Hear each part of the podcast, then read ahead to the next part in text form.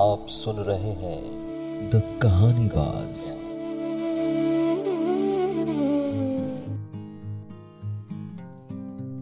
नमस्ते दोस्तों, स्वागत है आपका एक बार फिर से द कहानी बाज के कहानियों में।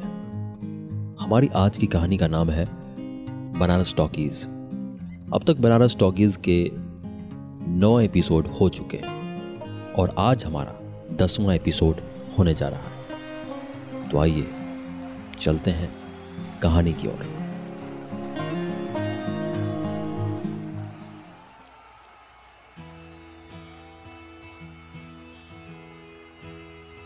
रविवार से पहले दसियों पेपर प्लान बनाए गए। फ़ील्ड सेटिंग की गई, पेपर फाड़े गए, ओपनिंग करने के लिए झगड़े हुए, निपटाए गए और आखिरकार रविवार भी आ गया। मुरली सर, जो एम्पायर और मैच रेफरी की दोहरी भूमिका में थे ये नियम समझाना शुरू किया। दोनों टीम ध्यान से सुनने होंगे, मैच में कोई भी स्लेजिंग नहीं होने हैं। जूनियर्स को सीनियर्स की रिस्पेक्ट करने होंगे। मैच 20-20 ओवर के होने हैं, एक प्लेयर चार ओवर करने हैं। रिज़ल्ट के बाद सीनियर्स, जूनियर्स को ब्रेकफास्ट ऑफ़र करने हैं। कोई सवाल है तो अभी पूछने होंगे। No sir shall we go for toss? दादा ने कहा। हाँ? दोनों कैप्टन आगे आने होंगे, मुरली सर ने आगे बढ़ते हुए कहा। दादा, ये सिक्का ले जाओ। मेरा लकी है, हमेशा टेल आता है। कैली बोला जबरदन ने कहा ला, इधर दे दादा ने सिक्का लिया और टॉस के लिए चल दिया। दादा को सिक्का दे दिए। बोले भावा, टॉस ज़रूर जितवाएँगे जबरदन ने कहा। उधर से कौन कैप्टन है बे? मैंने पूछा। स्मार्ट निशांत, जवर्धन ने कहा। स्मार्ट निशांत? निशांत उसका नाम यही है क्या? पता नहीं उसके बैचमेट्स यही पुकारते हैं, मैंने कहा। नाम जानना ज़रूरी है, उसके बिना मज़ा नहीं आएगा विनित ने कहा। लेकिन स्लेजिंग मना है, मैंने विनित का मतलब समझते हुए कहा। अरे मना तो और भी बहुत कुछ है, मना की वजह से मज़ा पे फ़र्क नहीं पड़ना चाहिए, विनित ने आँख दबाते हुए कहा। दादा आ रहा है। लगता है टॉस हो गया। क्या हुआ राजा? मैंने पूछा। टॉस जीत गए, फील्डिंग लिए हैं, दादा ने बॉल उछालते हुए कहा। जा रे काबुल का गधा। टॉस जीत के कोई फील्डिंग लेता है क्या? जवर्धन ने गुस्से से कहा। पिच पे ड्यू है, पहले बॉलिंग का फ़ायदा मिलेगा, दादा ने कारण बताया। मेरा घंटा मिलेगा, इस साला बिरला हॉस्टल का मैदान है। कोई मोहाली का स्टेडियम थोड़े है। ज़बरदस्त सचमुच हताश हो गया था। ऐसी ही एक गलती अव्वल नंबर फ़िल्म में आदित्य पंचोली ने की थी, जिसके कारण नविंदु जी कह ही रहे थे कि जवर्धन बीच में बोल पड़ा। हाँ नविंदु जी, पता है, आपका हड्डी बहुत पुराना है। आप एक हंगल का बचपन भी देखें। चलिए, गरई पकड़ा जाए। फील्डिंग किया जाए जॉर्डन ने उठते हुए कहा। फ़ील्ड सेटिंग दादा ने अपने पेपर प्लान के हिसाब से ही की थी। जिसमें मुझे थर्ड मैन पर रखा गया था। बाकी लोग भी दादा की फील्डिंग सेटिंग के हिसाब से ही खड़े थे। मैच शुरू होने से पहले मैंने दादा से पूछा, पहला ओवर कौन जा रहा है? निर्भय, दादा ने कहा। निर्भय? निर्भय को काहे बॉलिंग दे रहा है? वीरेंद्र राय उतरा है लथार देगा, मैंने कहा। उसका लेंथ ठीक है, वीरेंद्र और निशांत भैया दोनों को मुश्किल होगा, दादा ने बॉल निर्भय की तरफ़ उछालते हुए कहा। मैं भी थर्ड मैन पर वापस चला गया। खेल बस शुरू ही होने वाला था। सभी फील्डर अपनी पोजीशन पर तैयार थे। निर्भय बॉल लेकर रनअप पर तैयार था। तभी मुरली सर ने मैच शुरू करने का सिग्नल दे दिया। निर्भय ने जितनी तेज़ी से पहली बॉल डाली, निशांत सर ने उतनी ही तेज़ी से बॉल को बाउंड्री के बाहर भेज दिया।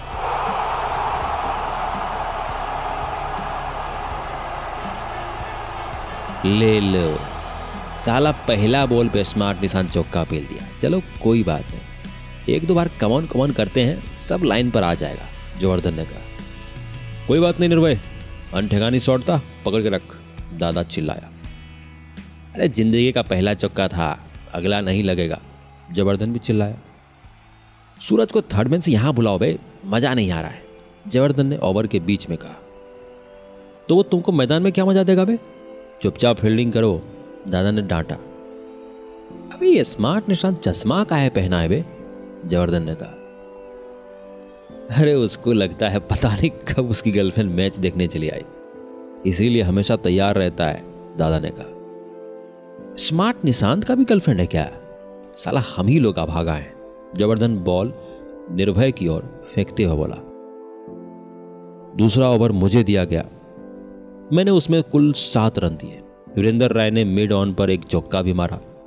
फिर मैंने अपना ओवर संभाल लिया। फिर भी स्कोर हमारी सोच से ज़्यादा हो रहा था। इसलिए भी क्योंकि हॉस्टल के भीतर होने वाले छोटे ग्राउंड में सीनियर्स कुछ अच्छा नहीं खेलते थे। हमारी यही सोच, हमारी भूल होती दिख रही थी। तीन ओवर खत्म होते होते उन्होंने सत्ताईस रन बना दिए। अबे, स्मार्ट निशान तो ठोके जा रहा है बे। तीन ओवर में सत्ताईस रन बना दिया है। क्या किया जाए? दादा ने मुझसे पूछा, एक काम करो, मूस का आवाज़ लड़की जैसा है।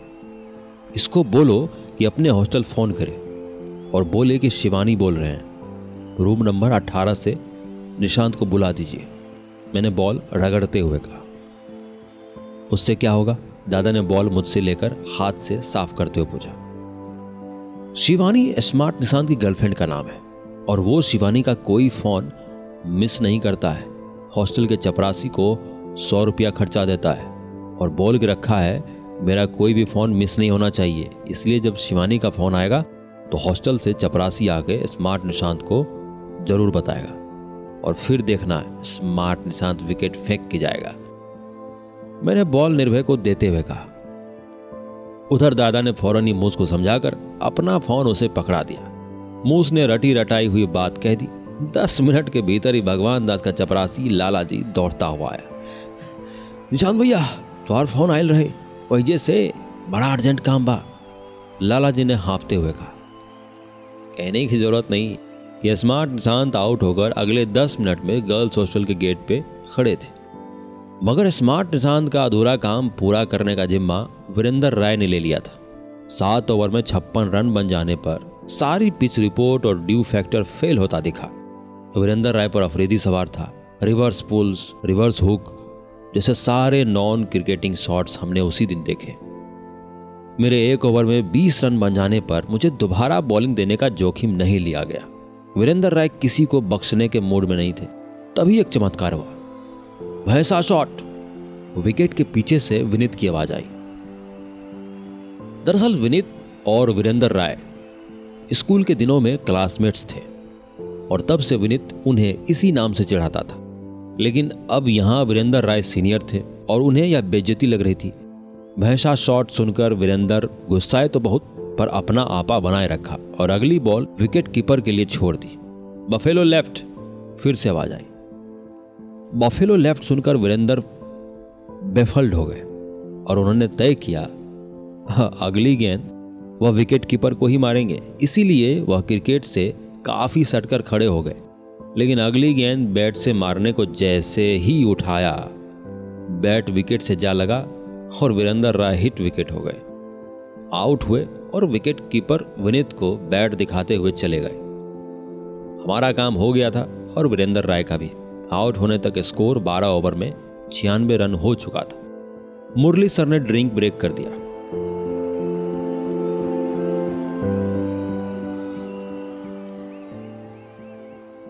मेरा सीनियर लोग हॉस्टल पहुँच के हम लोगों का रैगिंग पार्ट टू शुरू करेगा। इसके लिए तैयार रहो जबरदन ने पानी सिर पर डालते हुए कहा। अबे उसका छोड़ो। ये सोचो कि अभी क्या करें। कोई बॉलर नहीं चल रहा है। दादा ने उससे पानी की बोतल लेते हुए कहा। मेरा लेग स्पिन ट्राई कीजिए। एकदम अब्दुल कादिर जैसा फेंकते हैं। ड्रिंक ब्रेक में नवेंदु जी ने कहा। अच्छा मतलब बॉल से ज़्यादा खुद नाचते हैं क्या? जवर्धन तपाक से बोला, सब तो पीट ही रहा है। जाइए नवेंदु जी, आप ही बॉल डालिए। दादा ने बॉल उनकी तरफ़ उछालते हुए कहा हाँ हाँ दे दो, बीमार बछिया बाभन को दान। लेकिन देखिएगा ज़्यादा उछलिएगा, कूदिएगा मत, नहीं तो हड्डी सड़क जाएगा। और इस उम्र का हड्डी आप जानते ही हैं। जवर्धन ने चोल की। जवर्धन कहता था, अक्सर जिस सिक्के को हम खोटा समझते हैं वह अपने दिनों का अशरफियाँ होती है। आज नवेंदु जी का दिन था और वाकई वो अपने दिनों में अशरफी ही थी। मैच के बाद नवेंदु जी का बॉलिंग फिगर कुछ यूँ था। तीन ओवर, एक मेडन, चार रन, चार विकेट। नवेंदु जी की गुगली उल्टी, सीधी, दूसरी, तीसरी, slipper, flipper, mystery ball, history ball, back of, the hand ball किसी का कोई भी जवाब सीनियर्स के पास नहीं था। पूरी टीम 20 ओवर में 123 रन ही बना पाई। मुरली सर ने 15 मिनट का इंटरवल किया। सब लोग यहाँ तक कि सीनियर्स भी नवेंदु जी की बॉलिंग की तारीफ़ कर रहे थे। नवेंदु जी खुद भी अपने इस प्रदर्शन से बहुत खुश थे। देखे मेरा लेग स्पिन राइट पे गिर के एकदम लेफ़्ट में भागा था। नवेंदु जी ने बैठते हुए कहा हाँ नवेंदु जी, बिल्कुल वैसे ही जैसे आपका रिक्शा लेफ़्ट की तरफ़ भागा था। और आप हम लोगों को बैठा के नाली में गिर गए थे। मैंने राज खोला। अरे नहीं, उस दिन पहला चक्का केला के छिलका पे पड़ गया था ना। नवेंदु जी ने लाज बचाई। नवेंदु जी, आप रिक्शा भी चला लेते हैं क्या? विनीत ने पूछा। ले, तुमको ये भी नहीं पता, नवेंदु जी क्या नहीं कर सकते हैं। दो बार मर भी चुके हैं। जबरदन कोई भी मौका खोना नहीं चाहता था। अब छोड़ो ही मुँह पे लाई ये बताओ ओपनिंग कौन करेगा? छह के एवरेज से रन बनाना है। दादा ने ज़रूरी बात बताई। हम, क्योंकि हम लोगों को फास्ट स्टार्ट चाहिए। मैंने कहा, हम विकेट नहीं गिरने देंगे। कुंजन ने दावेदारी पेश की। बोलना क्या है, हम ओपनिंग करेंगे तुम लोग घंटा हमको बॉलिंग भी नहीं करने दिए हो। ज़बरदस्त बैटिंग प्रैक्टिस करते हो बोला, भैया, हम उतर जाएँ। मूस भी किसी से कम नहीं था। बॉलिंग में तो कुछ खास नहीं कर पाए। बैटिंग में ज़रूर करेंगे, निर्भय ने कहा। वैसे भी मेरा आउट होने से बैटिंग पे कोई असर नहीं पड़ेगा, इसीलिए हम उतर जाते हैं। नवेंदु जी का बयान था। हम बम पिलार शॉट मारते हैं, अमित ने कहा। जंपो तेलम की जय। कोंजुम ताशो को एक ही लाइन हिंदी में आती थी। कोई नहीं जाएगा, हम जाएँगे और साथ में विनित जाएगा। दादा ने अंतिम फैसला लिया। साला कैप्टन बन गया है तो सीरियसली ले लिया है। अगले मैच में जब हम कैप्टन बनेंगे ना तो 20 ओवर बॉलिंग भी करेंगे और 20 ओवर बैटिंग भी हम ही करेंगे मोज के साथ। जयवर्धन ने बैट छोड़ते हुए कहा। ओपनिंग के लिए उतरना वाकई में एक मुश्किल काम था। ग्यारह के ग्यारह प्लेयर्स ही पहले बैटिंग करना चाह रहे थे और किसी को मना कर पाना बहुत मुश्किल था। आखिर सारे दोस्त ही थे, किसी को उतरना चाहिए अभी यह बहस चली रही थी कि दुबे जी आ गए और आते ही उन्होंने हमारी समस्या हल कर दी। निशान सर आ गए हैं और गर्ल्स हॉस्टल में बात पहुँच गया है कि सीनियर्स मार मार के जूनियर्स का धुरमुस छुड़ा दिए हैं। मीनाक्षी मैम जाके हमारी बैचमेट्स को बोली हैं कि सारे जूनियर्स नकारे हैं। दुबे जी ने आते ही ब्रेकिंग न्यूज़ दी। साला इज़्ज़त का बात हो गया अब तो। दादा और विनीति जाओ। बैटिंग करने के लिए। और दुबे को थूरो। साला कभी अच्छा खबर लेके नहीं आता है। मैंने विनीत को बैट देते हुए कहा, लो, मेरा मोबाइल और स्वेटर पकड़ो, आते हैं जीत के। दादा ने विश्वास से कहा और मैदान की ओर बढ़ गया। कुछ ही देर में दादा और विनीत दोनों क्रीज पर थे और संभल कर खेल रहे थे। देखो तो स्मार्ट निशांत चश्मा पहन के बॉलिंग कर रहा है, मैंने कहा। तुम उसके चश्मा के पीछे काहे पड़े हो बे जवर्धन ने पूछा। ध्यान से देखो, लेडीज़ गोगल्स है। या तो इसको पता नहीं है, या फिर स्टाइल मारने के लिए गर्लफ्रेंड से मांगा है, मैंने कहा।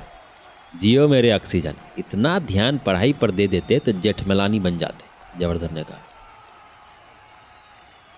फ़िलहाल तो रन बन रहा है, दादा और विनीत ठीक बैटिंग कर रहे हैं। अबे, स्मार्ट निशांत की गर्लफ्रेंड देखने में कैसी है बे? मैंने कहा हमको नहीं मालूम है और डिस्टर्ब मत करो। देख नहीं रहे हो? हम स्कोर लिख रहे हैं। नवेंदु जी से पूछ लो। वो सब जानते हैं जवर्धन ने कहा। नवेंदु जी, निशांत सर की गर्लफ्रेंड देखने में कैसी है? मैंने अब नवेंदु जी से पूछा। वो हमारी सीनियर हैं, उनके बारे में ऐसी बात नहीं करनी चाहिए। नवेंदु जी संत आदमी थे। लीजिए तो हम कौन सा उनका बॉडी फिगर पूछ दिए? अगर फैकल्टी में दिख जाएँ तो कभी पहचानेंगे, तभी ना रिस्पेक्ट देंगे। मैंने वाजिब कारण बताया। ठीक तो बोल रहा है। अनजाने में कुछ हरकत हो गया तो गलत है ना? मार दिया चौका में नितबा जियो बाबू साहब, मारो घंटा चला के घायल कर दो। जवर्धन लगभग उछल गया था। उधर विनीत ने चौका मारा था और इधर नवेंदु जी सौंदर्य बोध पर छक्का मार रहे थे। अब रंग तो उनका ऐसा है कि बस मक्खन में एक चुटकी सिंदूर मिला दिया गया हो। नवेंदु जी ने बताना शुरू किया। रीमा, भारती का उपन्यास खूब पढ़ते हैं क्या नवेंदु जी? वही सी एल उड़ाए हैं, मैंने हँसते हुए कहा। रीमा, भारती से याद है अरे, एग्ज़ाम नज़दीक आ गया है। रीमा, भारती को उपन्यास जमा करो, रात भर जागने के लिए ज़रूरी है। साला, पिछला उपन्यास में जो ताला चाबी खोजी थी ना, सात दिन तक खुमार में थे। जवर्धन ने रन लिखते हुए कहा ऐ साला, तुम लोग कहाँ से कहाँ बात घुमा देते हो बे? हाँ नवेंदु जी तो वो खूब गोरी है, लेकिन फैकल्टी में तो चार दर्जन गोरी लड़की होंगी, पहचानेंगे कैसे? मैंने कहा। साला, लड़की नहीं हो गई, केला हो गई, दर्जन में गिन रहा है। उधर देखो, स्मार्ट निशांत दादा को बाउंसर मार रहा है और एम्पायर नो बॉल भी नहीं दिया है। जबरदन परेशान हो रहा था। हाँ तो नवेंदु जी तो शिवानी जी के बारे में और कुछ डिटेल दे रहे थे आप। मैंने कहानी फिर से शुरू की। अरे, इस साला को बता ही दीजिए, नहीं तो यही गाज फेंक के मर जाएगा। जबरदन ने गुस्साते हुए कहा, शिवानी मैम कॉन्वेंट से पढ़ी हैं और निशांत सर बता रहे थे कि यहाँ से एलएलबी करने के बाद वो लंदन से एलएलएम करेंगी। नवेंदु जी ने चर्चा जारी रखी। हाँ लंदन से तो करेंगी। ले अब अब राजेश भैया क्या बोल रहे हैं दादा को? ज़बरदस्त मैदान के बाहर और मैदान के भीतर समान रूप से ध्यान दिया हुआ था। स्लेजिंग चल रहा है, दादा हैंडल कर लेगा। रन कितना हुआ? मैंने पूछा। छः ओवर में इकतालीस रन हुआ है। अभी भी चौरासी गेंद पर तिरासी रन बनाना है। जीतने के लिए इसी रेट से खेलना होगा, जवर्धन ने कहा। अरे यार आउट हो गया विनितवा जवर्धन विश्वास नहीं कर पा रहा था। विनीत कृष्णन सर की फ़्लाइट देखकर ललचा गया और आगे निकल के मारने के चक्कर में स्टंप हो गया था। जबरदन तुम जाओ और दादा से पूछ लेना, अगर थक गया हो तो रेस्ट कर लेगा। हम मुरली सर से बात कर लेंगे। मैंने जबरदन को बैट देते हुए कहा। जबरदन ने बिना समय लिए बैट बांधा और मैदान में उतर गया। तब तक विनीत भी आ चुका था। दादा दौड़ नहीं पा रहा था। विनीत ने ग्लव्स उतारते हुए कहा, बैठो बाबू साहब, बढ़िया खेले। आउट नहीं होते तो आज बीसवा ओवर खेल के ही लौटते, हैं? मैंने कहा, बीसवा? अरे सोलहवें ओवर में गेम खत्म कर देते। विनीत ने पैड खोलते हुए कहा जबरदन भी बढ़िया खेलता है। देखो कैसा करता है आज। मैंने रन लिखते हुए कहा, दादा दौड़ नहीं पा रहा है। रन रेट कम हो जाएगा। सिंगल लेते रहना होगा। अब तक चुप बैठे दुबे जी ने कहा। दुबे जी की आवाज़ सुनते ही मैं टेंशन भूल गया। अब मुझे कुछ और मसाला न्यूज़ की तलब लगी। छोड़िए ना दुबे जी। दादा संभाल लेगा। आप कुछ नया समाचार दीजिए। मैंने दुबे जी के पास बैठते हुए कहा। गर्ल्स हॉस्टल से सीडी जब्त हुआ है। दुबे जी ने तुरंत ही मसालेदार खबर दी। भोसड़ी के बोलो के झूठ। प्रॉक्टर वाला तिवारी आज ही मिला था। वो तो कुछ नहीं बोला ऐसा। विनीत ने दुबे को हड़काया। अरे, पूरा बात तो सुनो। सीडी मिला है दुर्गा चालीसा, साई चालीसा और सत्यनारायण वर्त कथा का। दुबे जी ने तुरंत सुर बदल दिया। इधर खेल भी बदल रहा था। ले बेटा, जबरदन रन आउट हो गया और मुरली सर से उलझ भी रहा है। कमलेश को भेजो। मैंने दुबे की बातों से ध्यान हटाते हुए कहा। कमलेश जो पैड ग्लव्स पहन के तैयार ही बैठा था, मैदान में उतर गया। जबरदन बैट पटकता आ रहा था। क्या हो गया गुरु? मुरली सर से क्या बहस कर रहे थे? विनित ने आते हुए जवर्धन से पूछा। अरे यार, हम आउट नहीं थे, पहुँच गए थे, लेकिन सीनियर्स के प्रेशर में आउट दे दिया जवर्धन ने गुस्साते हुए कहा। यहाँ से देखने पर तो तुम आउट थे विनित ने कहा। नहीं भाई, पक्का पहुँच गए थे। हम उनका प्रेजेंटेशन नहीं दिए हैं, इसीलिए आउट कर दिए। जवर्धन ने बैठते हुए कहा भाग साला कभी कहता है सीनियर्स के प्रेशर में कभी कहता है प्रेजेंटेशन के चक्कर में, तुम आउट था। मैंने कहा, इधर जवर्धन दलील देता रहा और उधर खेल चलता रहा। अब तक दादा और कमलेश की अच्छी पार्टनरशिप की बदौलत नौ ओवर में तिरसठ रन बन चुके थे। अभी छियासठ बॉल पर साठ रन बनाने थे। दादा और कमलेश सावधानी से खेल रहे थे और ज़्यादातर रन एक और दो की शक्ल में ही आ रहे थे। चौका छक्का ना लगने से खेल थोड़ा बोझिल हो रहा था। ऐसे माहौल में मुझे दुबे जी की याद फिर आई। मैंने उन्हें कुछ और समाचार सुनाने के लिए कहा। कहते ही उनका अपना अलदुबेरा चैनल शुरू हो गया। जो कुछ मुख्य समाचार उन्होंने सुनाए, वो ये थे। अब की बार क्राइमनोलॉजी का पेपर आउट होगा। आईटी हॉस्टल से खचिया भर के कंडोम निकला है। फलाना सर को आज तक कोई नहाते नहीं देखा है। रोशन चौधरी रात में गैरेज में काम करता है। अमिताभ बच्चन का बाल उड़ गया है, बिग लगाते हैं। दुबे जी अभी और समाचार सुनाते, इससे पहले मैच काफ़ी रोमांचक मोड़ पर आ गया था। और उनके समाचार में अब किसी की रुचि नहीं रह गई थी। दादा को दौड़ने में परेशानी हो रही थी, इसीलिए अगले आठ ओवर में केवल बत्तीस रन ही आए थे। अब हमें जीतने के लिए तीन ओवर में अट्ठाईस रन चाहिए थे। रंजन भैया का लास्ट ओवर है, इसमें चांस लेना चाहिए, मैंने कहा। हाँ मारना पड़ेगा। आए आम, चाहे जाए लबेदा जवर्धन ने कहा। कमलेश ठीक काम कर रहा है। सिंगल लेके दादा को स्ट्राइक दे रहा है। नवेंदु जी ने कहा। जीत जाएँगे भाई मैंने कहा। मारा घुमा के दादा ये ये ये ले ले ले ले ले, ले चौका। जवर्धन का अपना ही अंदाज था। यार राजा की। फिर दिया बम पिलाट शॉट चौका। मैं भी चिल्लाया।